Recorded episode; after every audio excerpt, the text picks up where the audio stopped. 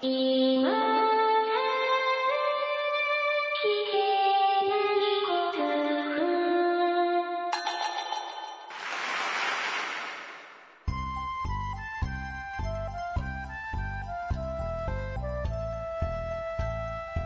コアを忘れるための文化系ゴルフポッドキャスト、今更聞けないゴルフを始めます。はい、えー、皆さんお久しぶりでございます。松尾でございます。えー、っと、ここしばらくちょっと暖かくてですね、あの、今日、急に寒くなってきたっていう日なんでございますけれどもね、えー収録している場所はちょっと暖房がないところなんで、これからどうしようかなと思っておりますけれども、まあですね、あの、近頃ゴルフの世界では、ちょっと面白スイングで、まあ以前からあのスイングは有名ちゃ有名だったんですけど、あのチェイ・ホソン選手が一般にもやたらなんか人気になってというか、テレビ番組とかでも取り上げられたりして、ね、えー、そんな、えー先週ぐらいだったでしょうか。先々週優勝したんでしたっけね。うん、優勝したおかげでだいぶ取り上げられたっていうところはありましたけど、えー皆さん元気にゴルフなさってますでしょうか。えー久しぶりの配信っていう感じでございますけれども、えー僕もですね、今更聞けないゴルフ以外に、まあ、いろいろ番組もやってまいりましたけれども、まあ、あの、えっ、と、毎週必ず行かないといけない、必ず行かないといけないっていうわけじゃないですけど、市民パーソナリティでやってる番組とかもありまして、そっちはまあちょっと別として、えー自主的にやっている番組ではですね、まあ、そうですね、あの、配信の間が空いたりとか、いろいろしたことは過去にもありまして、で、まあ、そのたんびすみません、すみませんって謝ってたんですけども、まあ、番組やってるのはこっちの勝手でございまして、えー番組聞いてるのも皆さんの勝手ということでですね、まあ、これも、持ちつ持たれつというか、言い方間違ってる気がしますけど、まあ、そんな感じで、特段ギャラが出るわけでもないですし、うん。まあ、いたらスポンサーにでも謝ればいいかなと思うところで、えースポンサーもいませんので、えーお待たせしたとは思いますが、謝らないで番組始めていこうかなと思います。えーお付き合いいただける方はお付き合いいただければと思います。まあ、それでもですけど、まあ、その後、その後というか、いつが最後でしたっけか。5月ぐらいでしたっけか。えー4月5月ぐらいだったと思いますけど、何が起こって番組に手が回ってないのかというお話ぐらいはしないとちょっと片手落ちかもしれませんので、えーなんで松尾が今更聞けないゴルフを取りにくくなっているのかという話をちょっとだけしてから始めましょうかね。以前一回ちょこっとお話ししたと思いますけど、あの、ボードゲームの趣味があるという話したと思うんですよ。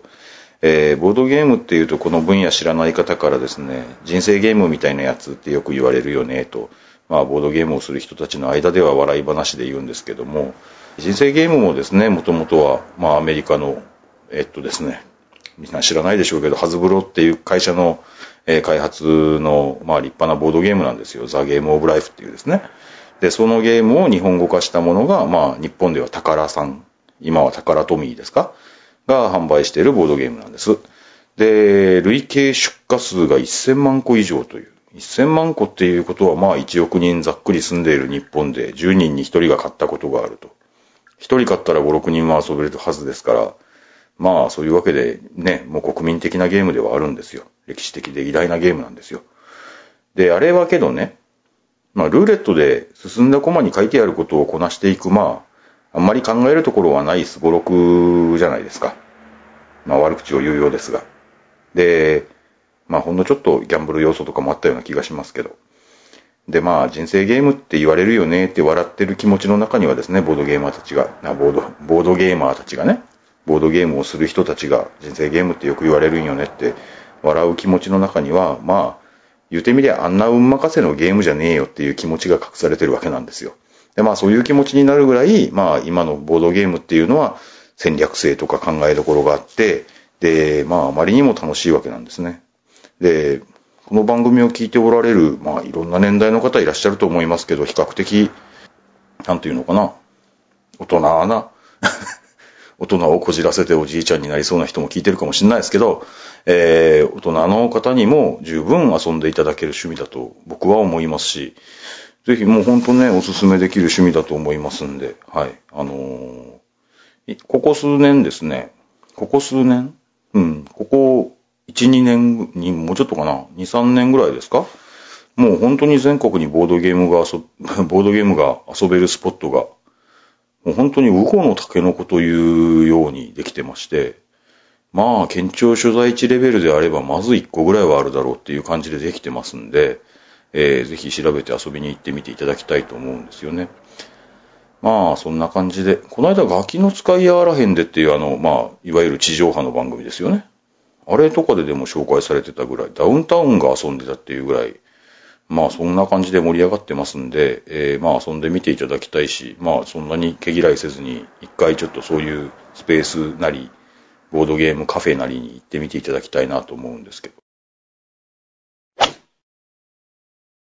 で、まあそんな中ですよ。まあちょっとボードゲームが近頃盛り上がりつつあるという、まあ前置きで、僕はですね、随分前からというといいんでしょうか。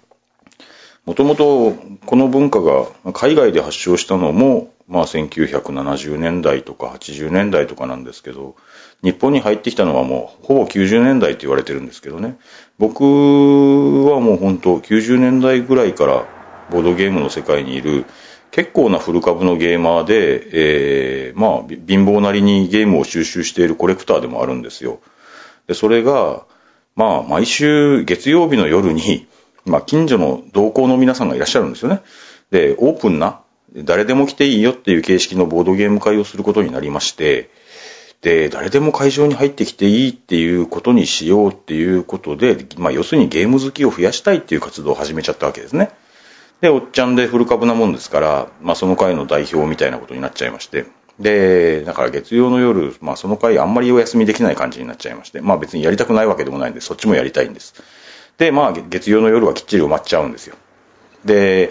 そうこうしてると、まあゲームの方向で言うと、なんていうのかな、月曜は未経験者の方とかがふっと来た来たりするので、あんまりなんか複雑なこともできないし、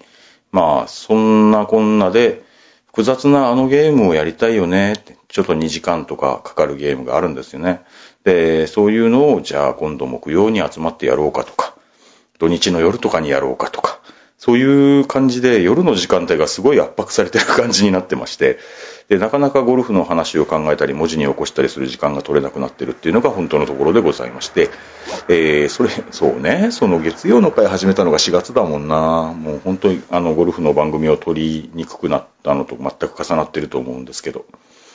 まあ、そうこうしているうちにですね、まあいろんな事件もありました。片山慎吾さんがあんなことになったりとか、まああれにも言いたいことはあるんですけど、まあ、まあゴルフの世界で事件が起こるたんびにぐぬぬとは思ってたんですよ。まあ全然ゴルフ嫌いになったわけでもありませんし、まあツイッターとか見ていただいてる方はお分かりと思いますけど、まあこの秋口とか結構な頻度でラウンドも行ってますんで、まあそういうわけで、まあゴルフの番組もそうですね、まああの、できるだけ時間を見つけてやっていきたいなとは思っております。はい。ぜひ、あの、このペースでもいいやと思っていただければお付き合いいただきたいと思っております。今後ともよろしくお願いします。今日はですね、久しぶりなんで、初めに何の話しようかって思ったんですけど、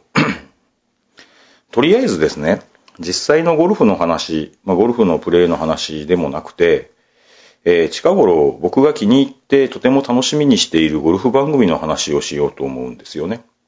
もうすでに、あの、もちろんテレビでやってる番組なもんですから、えーご覧になってる方も多いと思うんですけど、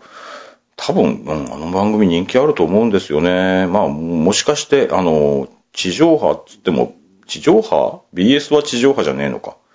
BS なんで、うん、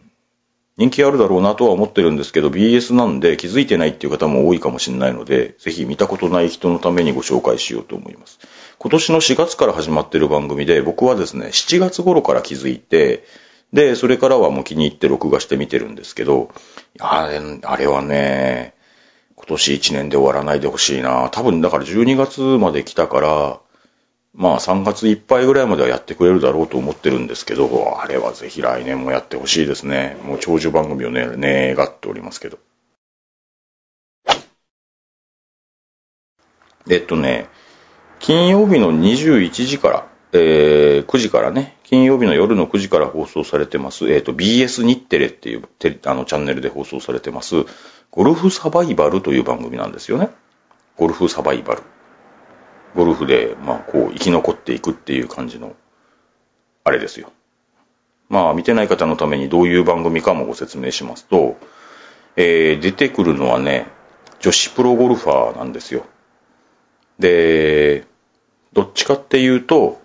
トーナメントでバンバン上位に食い込んでいますっていう人は、まあもちろん、うん、そういう番組に出る暇もないかもしれないし、まあよくわかんないんですけど、えっ、と、だから、僕らがよく知っている女子プロゴルファーではない、もうちょっと下の方のクラスで頑張っているプロゴルファーの皆さん。と思えばいいかな。僕だとですね、僕の知識程度だと、全員の中で一人くらいは、ああ、この子の名前は見たことあるかなーってぼんやり思うぐらいの、まあ、知名度のなさ具合の人たち、女子プロゴルファーが10人出てくるんですよね。えっ、ー、と、まあ、例えば、あの、ステップアップが主戦場ですとか言ってたり、えー、プロテストは未合格だけど、単年登録で、僕そこら辺の仕組みはあんまりよくわかんないですけど、単年登録で今年はツアー参戦してますとか、そういうような人もたまにいますし、えっ、ー、と、獲得賞金額が出るんですけど、出るんですけどっていうか紹介されるんですけど、ゼロの人もいるし、まあ2000万円ぐらいは稼ぎましたよっていう人もいるとか、まあそんな感じかな。で、まあ若い子が多いですけど、10代の若い子から1回40代の女性が出たことありましたね。けどね、結構ね、あからさまにルックスで選ばれたような感じで、まあ可愛らしい人たちが多いです。まあせっかくね、あの、1時間番組なんですけど、1時間ね、皆さんがゴルフなさっているのをね、東方鑑賞させていただくとなれば、まあ美しい方が出てくるに越したことはないっていうことで、まあ大変ありが ありがたい、ありがたいと言わざるを得ないわけなんですけど、で、番組のテーマって、まあなんていうんですか、あの、あれですよ。えー、副題みたいなもんですね。えー、女子プロ10人が100万円争奪って書いてあるんです。女子プロ10人が100万円争奪。で、まあ、これでわかる通り賞金は100万円。それを10人で競おうっていうことで、まあ、この金額と10分の1になるっていうだけでも、まあ、10分の1になるって分けるわけじゃないですけど、1人が100万円取るんですけど、100万円欲しいっては多分、おそらくトッププロの皆さんはそんなには思わないでしょうから、まあそれでもやっぱり、その皆さんの、なんていうのかな、戦っているクラスというものが分かろうというもんで、試合で自由自在に賞金稼いでいるっていう感じではない皆さんと思います。それこそトップツアーで自由自在に賞金を稼いでいるっていう感じではないような皆さんなので、えー、やっぱり100万円取れたらあれに使おうとか、これに使おうとか、そういう話も、あの、聞けるんですよね。で、プロとは言っても、それこそ、まあ、ツアーで稼いだことはありませんよとかだから、あの、なんとかで働いて、あの、働いてますとか、えっ、ー、と、スポーツクラブの、で、ゴルフを教えてたりとか、えっ、ー、と、ゴルフ場で働いてますとか、まあ、それで月給十数万円で、その中から試合の費用を捻出して頑張ってますとか、そういった感じの、まあ、裏話的なものも、まあ、見られるわけなんですよね。で、ちょっと肝心な番組のルールなんですけど、えどうするかっつうと、これなかなか壮観なんですけど、全員一緒にゴルフするんですよ。10人。10人ティーショットするんです。で、遠球戦打ですわね。えー、順番にセカンドを打って。で、まあ、えっと、サードショットがある人はサードを打ってと。やたら時間かかりそうでしょ？まあ、それは確かにそうなんですけど。で、1番ホールで一番スコアが悪かった人が、えー、ゴルフサバイバルでございますんで、生き残り戦ですから、スコアが悪かった人は、じゃあさようならと。1番ホールでさようならしてしまうという感じで脱落していくんですね。例えば、8人がパー以上で2人ボギーだったらどうすんのっていうふうに思うじゃないですか。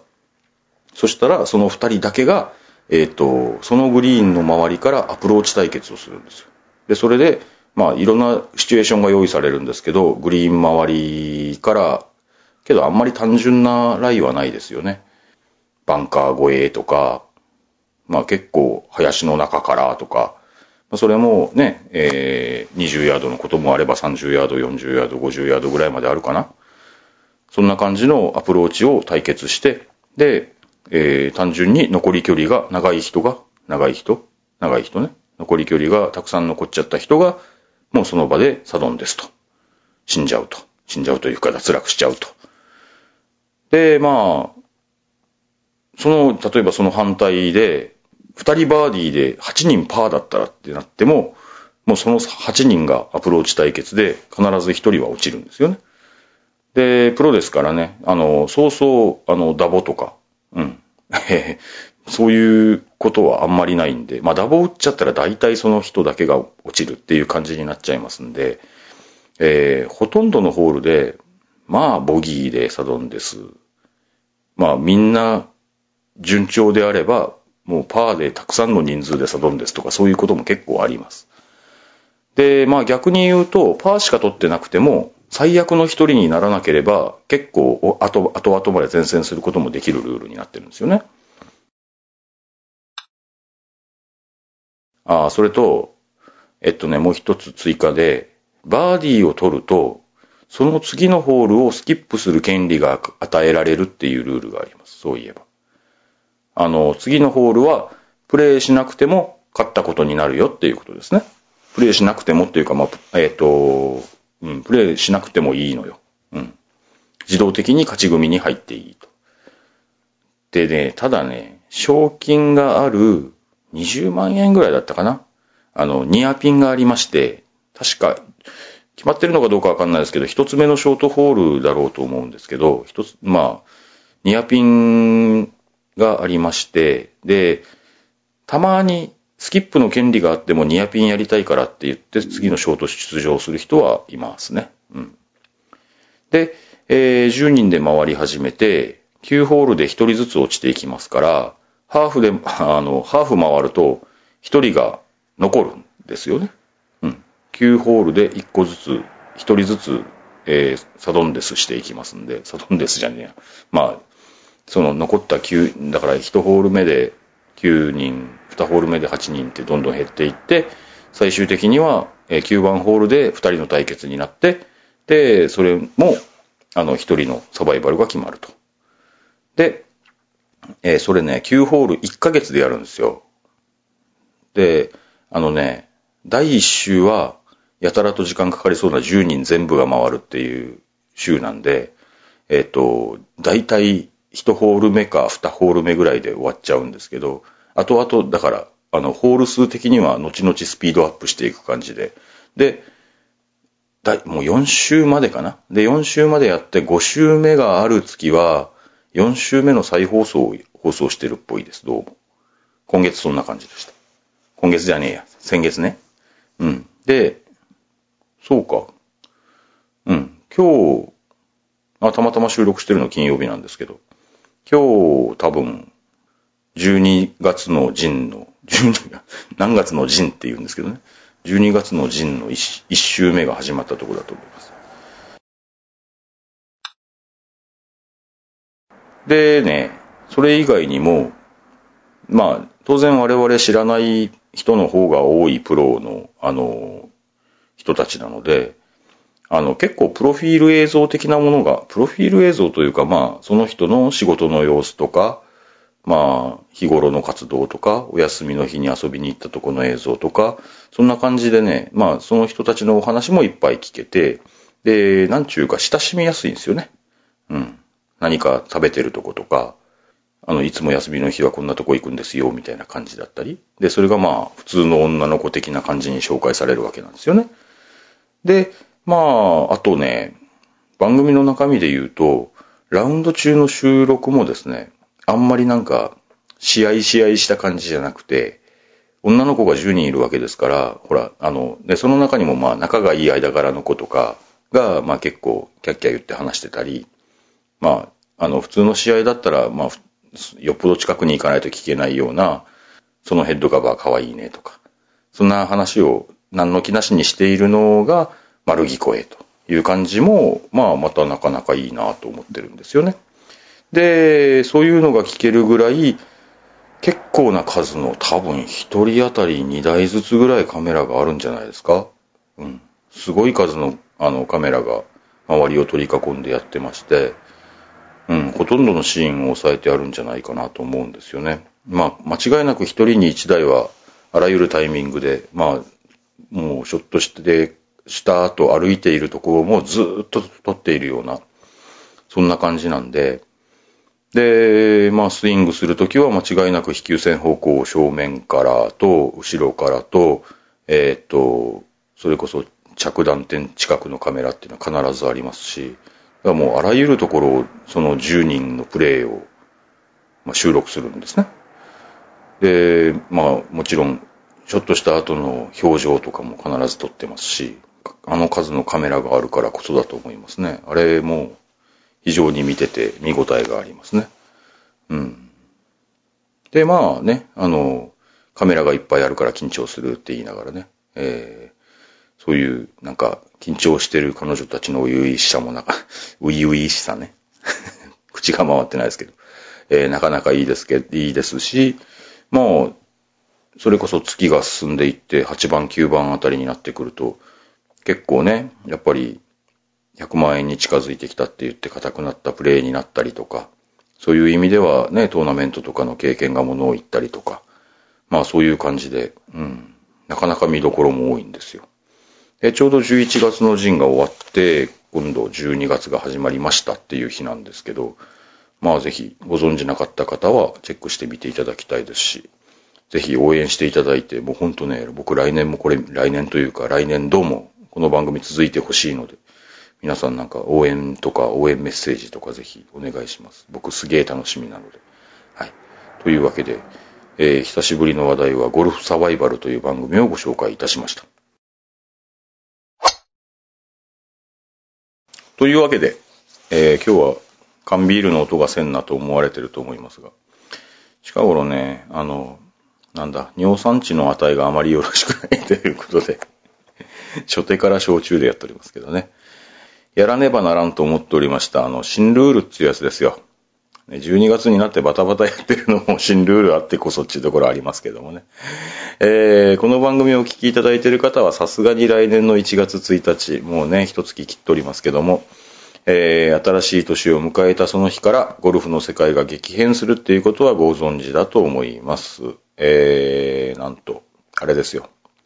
ゴルフ場からティーグラウンドがなくなるというね。大変革なわけですけれどもね。えー、もちろん名前が変わるだけですけどもね。えー、っと、ティーインググラウンドはティーイングエリアって呼ばれるようになるんだそうです。まあ、実質は変わんねえかな。うん、まあそんな感じで、えー、少し前、まあうちの番組でも大幅なルール変更になるらしいというようなお話はしたことあったかと思います。えー、こんなルールが検討されてるみたいよという段階でね、えー、聞いていただいたことがあったと思うんですけども、あまりにね、大きな変更なんで、僕もそうだったんですけど、新しいルール解説本とかをお求めになった方も多いかもしれないです。僕も一冊買ったんですよ。買ったんですけど、なんていうのかな、ちょっと迷ってるようなっていうか、今年ルールがこんなに変わったんで、こういうところはこういうルールだったんだけれども、こうなりますよみたいなことが書いてあるのかなって思ったんですけど、なんかね、僕が買ったやつは、これから先もこのこれを改定しながら来年も出していこうみたいな雰囲気で、だから今年大きい変化があったんですけど、その変化部分っていうのはあんまりなんか、うん、大きく取り扱ってなかったっていうような感じはありましたね。ちょっと、だからその辺も多分各社迷ってるようなところはあるのかもしれないですね。うん。でまあ、で、それこそ前うちの番組でご紹介した時は、こういう風にしようと思ってるんですけど、ご意見をくださいって、あの、JGA が言ってるぐらいの頃だったんで、で、その頃の情報もちょっと残ってたりして、で、ウェブサイトとか見てると、やっぱり色々と間違ってたり、修正が入ったりと、ちょっとまだ混乱してるようなところも見受けられると思います。で、まあちょっとルールの、まあなんというか、本質に入っていきますけど、根本として間違ってないのは、ゴルフを早くプレーしようと。素早くプレーできるゴルフにしようっていう思いは大きく反映したルールだっていうのはまあ間違いないと思うんですよね。で、その点がまあ一番、そうですね、えー、比重を置かれたというか、うん、ルール改正だと思いますんで、ちょっとそれに関連したルールからご紹介しようと思います。えー、特にですね、僕らのゴルフに関わってくる部分なんですけど、えー、どこに止まったかわからなくなった球の、えー、捜索に探すのね。どこに行ったかわかんなくなっちゃって玉って、まあ探しますよね。その玉の捜索にかけられる時間、今まで何分だったかはまあ皆さんご存知と思いますけども、これまでは5分まで探してよかったというルールでした。まあ時々ね、延々探してる人いますけどね。まああれはルール違反なわけですよ。まあプライベートラウンドならまあ 後ろの人がね、下打ちすりゃいいことですけど、まあそれはね、あの、後ろの後ろ、後ろの後ろの後ろまで影響しますんでね、まあなるだけ手早く、うん、進んでいただきたいと思うんですけど、えー、5分まで探していいというルールだったんですが、これからは3分に短縮されます。これはもうルールに明示されています。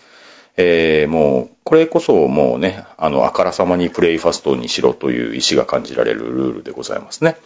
えー、そうなってくるとですよ、当然、あの、ロストボール、紛失っていう紛失級ね、という事態も今より増える可能性が高いじゃないですか。で、紛失級になってしまうとどうなるかっていうのはもう皆さんお分かりの通りと思いますが、えー、いわゆる OB と同じ。OB じゃなくても OB と同じで、えー、元の場所に戻って打ち直しをしないといけませんよという処置になります。これは、まあ、今までと一緒ですよね。で、僕と同じでアベレージゴルファーの皆さんっていうのは、あんまり暫定級のルールまで覚えてらっしゃらないかもしれませんけど、あの、暫定級っていうのは OB かもしれない時にしか打っちゃいけないっていうわけじゃないんですよね。なんていうのかな。いわゆる今までのウォーターハザードみたいなところに打ち込んだかもしれないっていう時は暫定球打てないんですけど、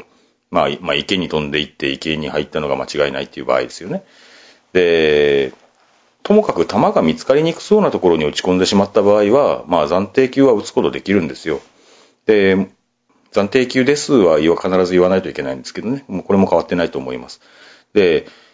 一回捜索して戻って打つのは大変なんで、えー、で、ロストボールになる可能性は高いんで、えー、あれですよ。もう、暫定球をできるだけ早めに打っときましょうと。うん。それを気をつければいいんじゃないですか。うん。で、うーん、そういう感じです。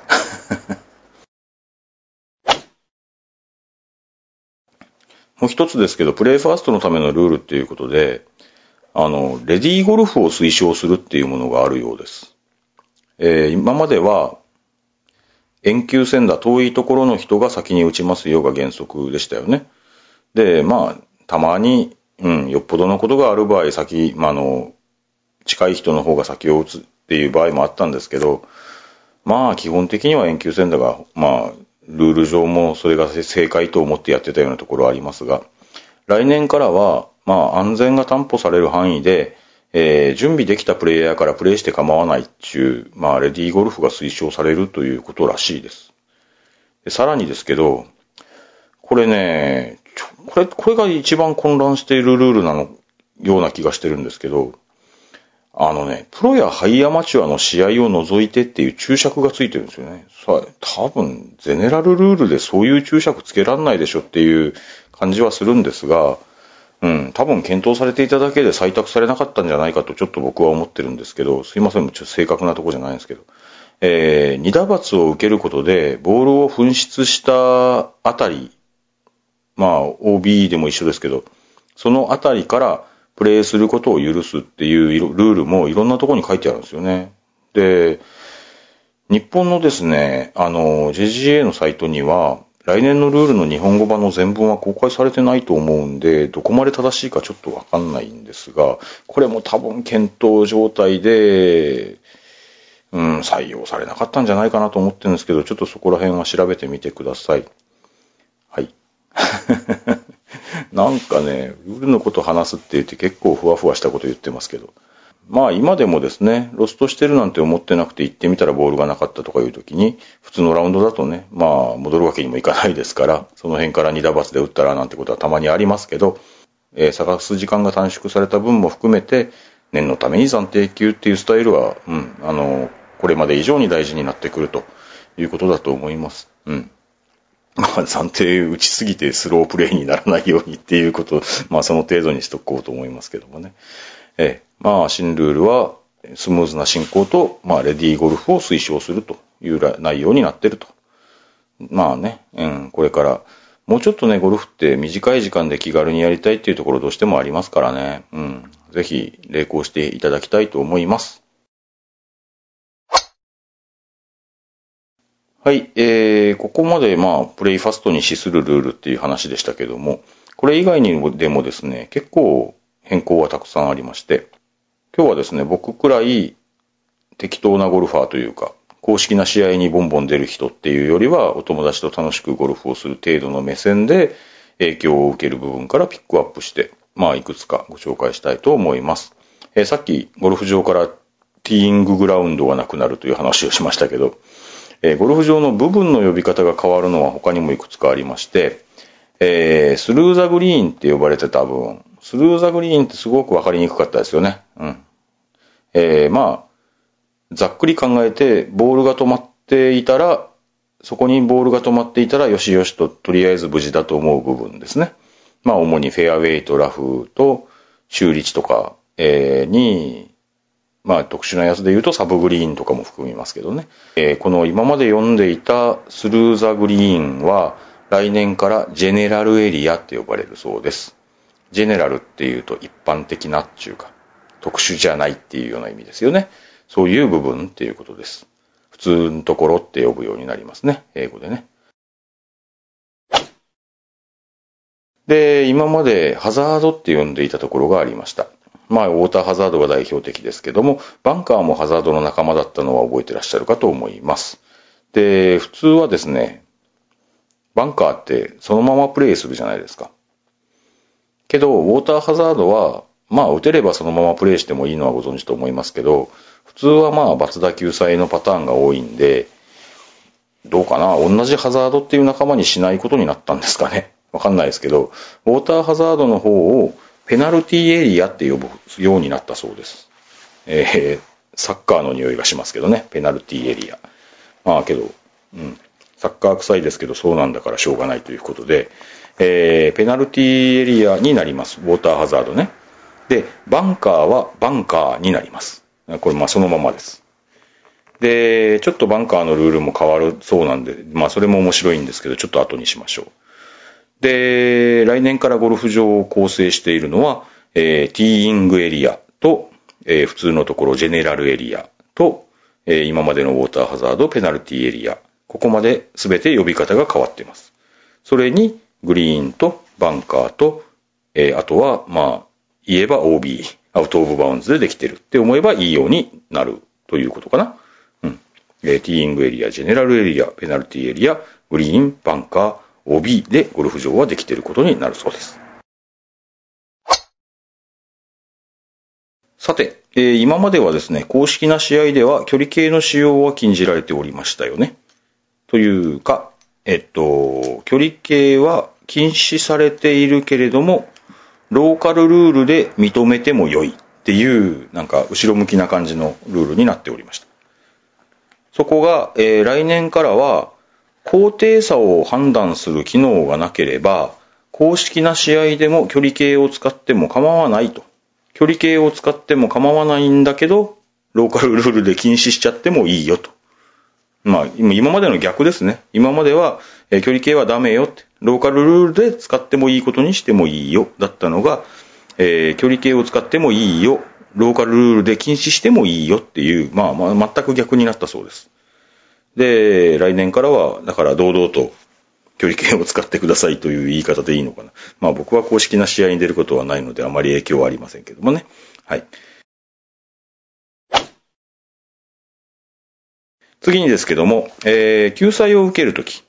あの、これ結構、あの、なんというか、大きい変化だと思います。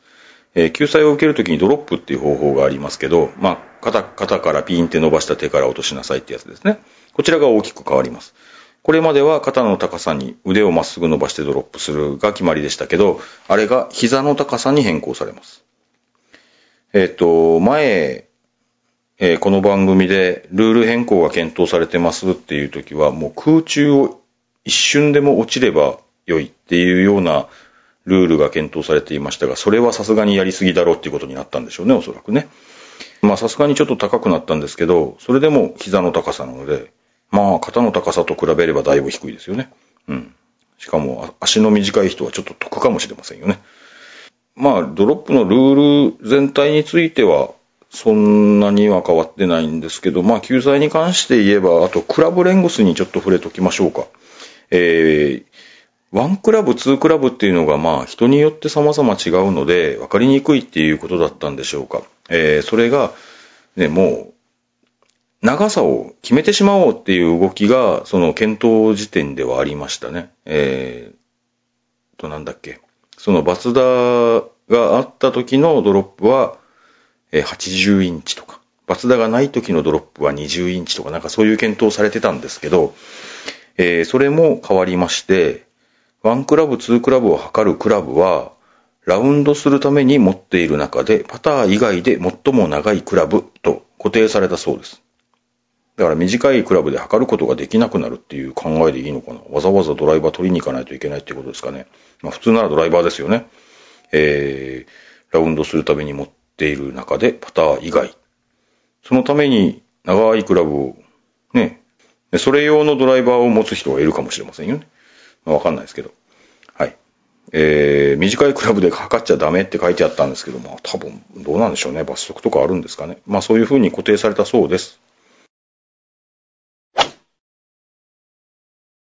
で、これ僕は個人的に意外と大きな変更な気がしてるんですが、何かで救済を受けるときに、ボールを交換しても良いっていうことになります。例えば、ドライバーでポンと打ちましたら、カート道にコーンって、まあ、高速道路ですよね。まあ、たまにありますよね。で、ラッキーだったりアンラッキーだったりしますけど、で、その後見つかったボールに結構な傷がついたっていうことは、まあ皆さんご経験あると思うんですよ。で、もちろんね、今までのルールだとそのままプレイしないといけなかったわけですけど、例えばそれがカート道の上で見つかったと。これは救済を受けられるなというような場合は、えー、まあそれ、そうじゃなくても、まあそのボールがその後、えっと、動かせない障害物とか、修理地の救済とか、そういったもので救済を受けることができるタイミングがあれば、ボールの交換ができるようになるんだそうです。まあ、それはそれでありがたいのかな？うん。僕はもったいないんでそのまま使えそうな気もしますが、まあそういうことになるんだそうです。あと今日はとりあえず、バンカーとペナルティエリアくらいをさらっときましょうか。まあ、さっきもバンカーにいろいろ変わったことがありますよっていう話あり、あの、しましたけど、えー、バンカーほとんど変わんないんですけど、あの、今までは、まあ、バンカーと、えー、ウォーターハザードは大体仲間だったんで、ハザード内では、ルスインペディメントとか、まあ、葉っぱとかですよね。そういうものは取り除けませんよっていう決まりがありました。が、えー、今度からバンカー内では、ああの、ルースインペディメントが取り除けるようになります。まあ、特にね、小石とかが多いバンカーとか、ちょっと危ないんでね、今後は少し安全になるかもしれないですね。うん。あとね、これは誰が喜ぶんだろうと思ってるルールなんですけど、バンカー内でアンプレイヤブルをするときに、一打罰打を払って、まあ、本当に、いや、今までだったら、あの、まあ、もちろんアンプレイヤブル、まあ、一打余計に払いますね。余計に、まあ、バツダを払います。アンプレイヤブル分の、うん、え、ストロークを払いまして、えー、選択肢がありました。元の場所に戻って打ち直すか、ホールとボールを結んだ線上後方にドロップ、えー、2クラブレングス範囲内でホールに近づかない場所にドロップっていう、まあ、3つがあったんですよ。で、ただ、元の場所に戻って打ち直すっていうのはバンカーに入れちゃったショットをやり直すっていう話なんで、当然バンカー外なんですけど、えー、ホールとボールを結んだ、えー、戦場後方っていうのと、2クラブレングス範囲内ホールに近づかない場所っていうのは、これはバンカー内にしなさいよっていう決まりがあったんです。そこに、もう一つ加わります。そこにさらに1打のバツダを支払って、合計2打のバツダを加えた上で、ホールとボールを結んだ線上後方のバンカー外にドロップっていうのが追加されるんだそうです。考えてくださいね。えー、っ と、えー、バンカー内にあなたのボールはありますよ。で、まあ、ちょっと当然そのままバンカーショットをして乗せられるような状況じゃないんでしょうけど、バンカー外に出したいとで、その、そのためには、えー今から2打罰打を払います。それでね、ホールとボールを結んだ後方線上となると、必ずバンカー越えになりますよね。で、バンカー内のある程度打てそうなところにドロップをできるのに、さらに1打払ってバンカー外っていう選択肢を選ぶかな？選ばないよね？とは僕は思ってるんですけど、いや、バンカーから打つのを練習していない初心者ならそこから打ってもまたバンカーに入れるよって思うんですが、まあその辺はちょっとわかりません。どれだけやる人がいるのかも知りませんけど、まあものすごくバンカーは苦手だけど、バンカー越えの、えーアプローチショットはピカイチだっていう方には朗報なのかもしれません。えー、次にでございます。ハザード、ハザード仲間、今今年まではハザード仲間だった、えー、ウォーターハザードペナルティエリアからの話ですけど、えー今まではウォーターハザード内ではクラブのソールができなかったっていうのは皆さんご存知ですよね。みんな真面目にやってんのかな？わかんないですけど、ウォーターハザード内から打つときとか大体一人で行きますからね。まあ、誰も見てねえからいいやとか思うかもしれないですけどね。えーウォーターハザード内から打つときは、あのーハザードなんで、えークラブはソールできなかったんですね。知らない人多いんじゃないかな、もしかすると。僕の周りとか全然知らなそうな気がしますけどね。まあ、あのーそれが来年からソールしてもいいようになりました。それだけです。うん。まあ、けど、ペナルティエリア内から打つ場合は、まあ、それはソールしてもいい方がまだ安定しそうな気はしますんでね。うん。いいルールだと思います。そもそもなんでソールしちゃダメだったのかがよくわかんないっていう話ですよね。うん。まあ、そういうことです。というわけでね、もうちょっと、あの、だいぶ、えー急ぎ気味に、あの、話してまいりましたけど、まあ、それでいろいろすっ飛ばしてますんで、まあ、ぜひ、あの、新しいルールに注目していただきたいという部分もありましたんで、はい。えー、すっ飛ばしてまいりましたけど、じゃあ、そうだそうだ、もうグリーン上のルールぐらいはちょっとやっとかないといけないですよね。ちょっと、ね、あの、細かいとこから、あれですよ。以前ね、あの、番組でも取り上げた、もう随分この番組始めたばっかりぐらいの頃じゃなかったですかね。グリーン上で、あの、ボールをマークして取り上げるのは、基本的にプレイヤー本人がやんないといけないっていう話をしたことがあったと思います。えーよくキャディ付きのラウンドとかでね、キャディさんがキー回して自分でマークしてボール拭いてその場に置いていってくれるみたいなことありますけど、あれは本来はあのルール違反ですよっていう話したことあったと思います。えっ、と、キャディーさんにマークしてもらうときは、一ホールごとにキャディーさんにマークしてくださいっていうことを依頼というか、言葉に出してあのお願いしないといけなかったんですよね。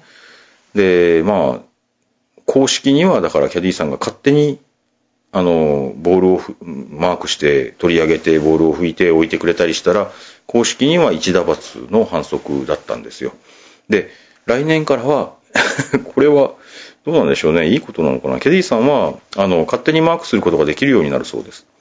うん。まあ、これもなんでそんなルールがあったのかもよくわかんないですよね。うん。キャディ、キャディが勝手にマークしてはならぬ。まあ、プレイヤーの責任だからっていうことでしょうけど、うん。まあ、おそらく、日本の一般的なコースのキャディさんは、ちょっと喜ぶルールかもしれませんね。勝手にマークして、お客さんがまだグリーン上登ってこないうちにボール拭いて置いとけるみたいな話になりますんでね。いいことかもしれません。えー、あとグリーン上少しですけど、えー、今までは、あれですよ。飛んできたボールで凹んだ部分、まあ、ピッチマークとか、ボールマークとか言いますけど、えーピッチマークと、えーホールの埋めた後、あの、前日のホールとかね、前日のホールの後、ちょっとまあ丸く残ってたりすることあります。その二つ、ピッチマークとホールの埋め跡だけは、えー自分の、えーパッティングラインに影響する場合は直せたんですけど、それ以外の損傷を、それ以外、まあ、うん一般的によく言われるのがスパイクマークってあの、スパイクを引きずった後とか、そういったものを、えーホールアウト前に修復することは許されてませんでしたよね。来年からはスパイクマークがそれこそ代表的でしょうけど、修復できなかった、えープレーの線にあるグリーン面の修復が基本的には認められるようになります。ので、スパイクマークだろうがなんだろうが、うん、遠慮せずに、あの、直していいですってことになります。さすがに、溝を掘ったりはできない 溝を掘ったりする人はいないでしょうけど、まあ、高低差があるから直そうとか言ってね。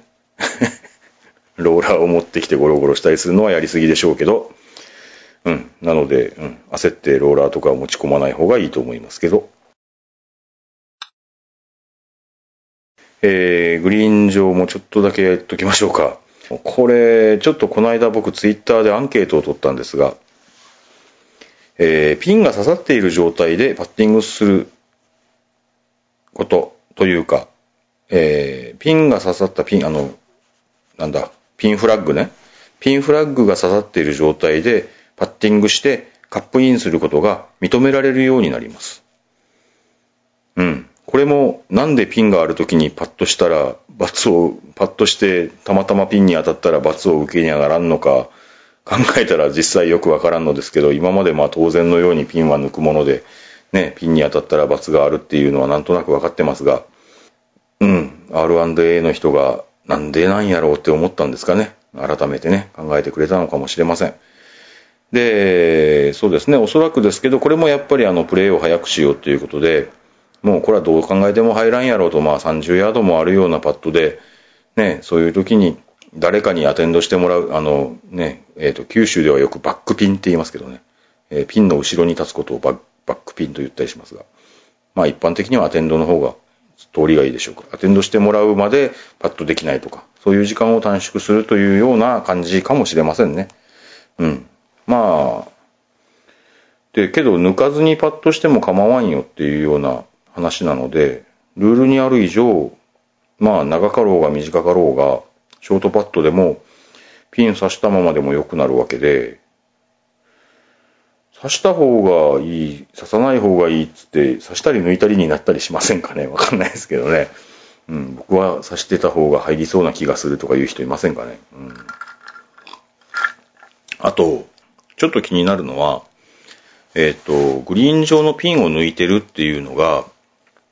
特にですね、山の上の、山の上というか、上りのグリーンとかで、えーピンフラッグが見え、見えないというか、ピンフラッグが抜かれている状態っていうのが、あの、グリーン上に人がいるっていう目印になっている場合っていうのがちょっと気になるっちゃ気になりますよね。グリーン上に人がいても、ピンフラッグが立っているタイミングがあるっていうのは、えー次のね、あの、アプローチをしようとしている人が、えーグリーンに向けて打っていいのかどうかっていうのが判断がつきにくくなるんじゃないかなっていうような心配はちょっと真面目にありますね。うん、どうなんでしょう。あ、アンケートの話さっきしたかな。あの、ツイッターでちょっとアンケート取りまして。えーあなたはロングパットをしていますと。しました。なんて書いたっけ？あなたはロングパットをしました。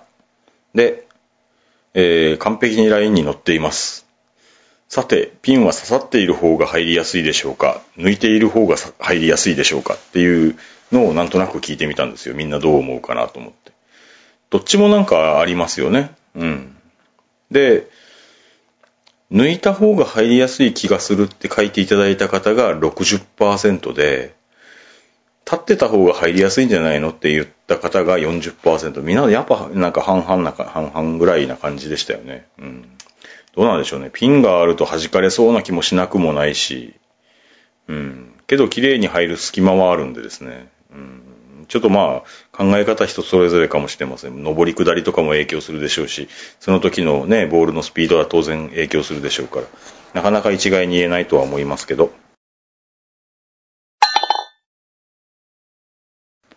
まあそういうわけでございましてね、今回の番組に関してはもう随分長くもなりましたんで、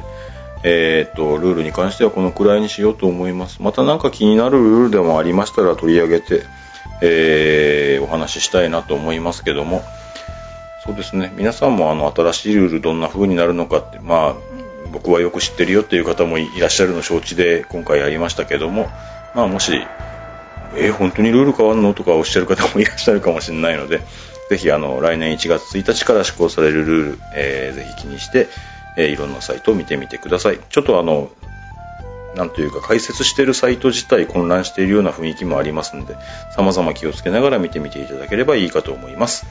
というわけで、えー久しぶりにやりました、今更聞けないゴルフいかがだったでしょうか。えっ、と、できればちょっと皆様からいただけているメッセージとかも、えー次回まとめてご紹介したりしようと思います。えちょっと長くなりましたんで、あの、エンディングのおしゃべりもしませんけれども、えこんな感じでダラダラやっていこうと思いますので、え楽しんでいただける方はぜひ今後ともお付き合いください。松尾でした。ありがとうございました。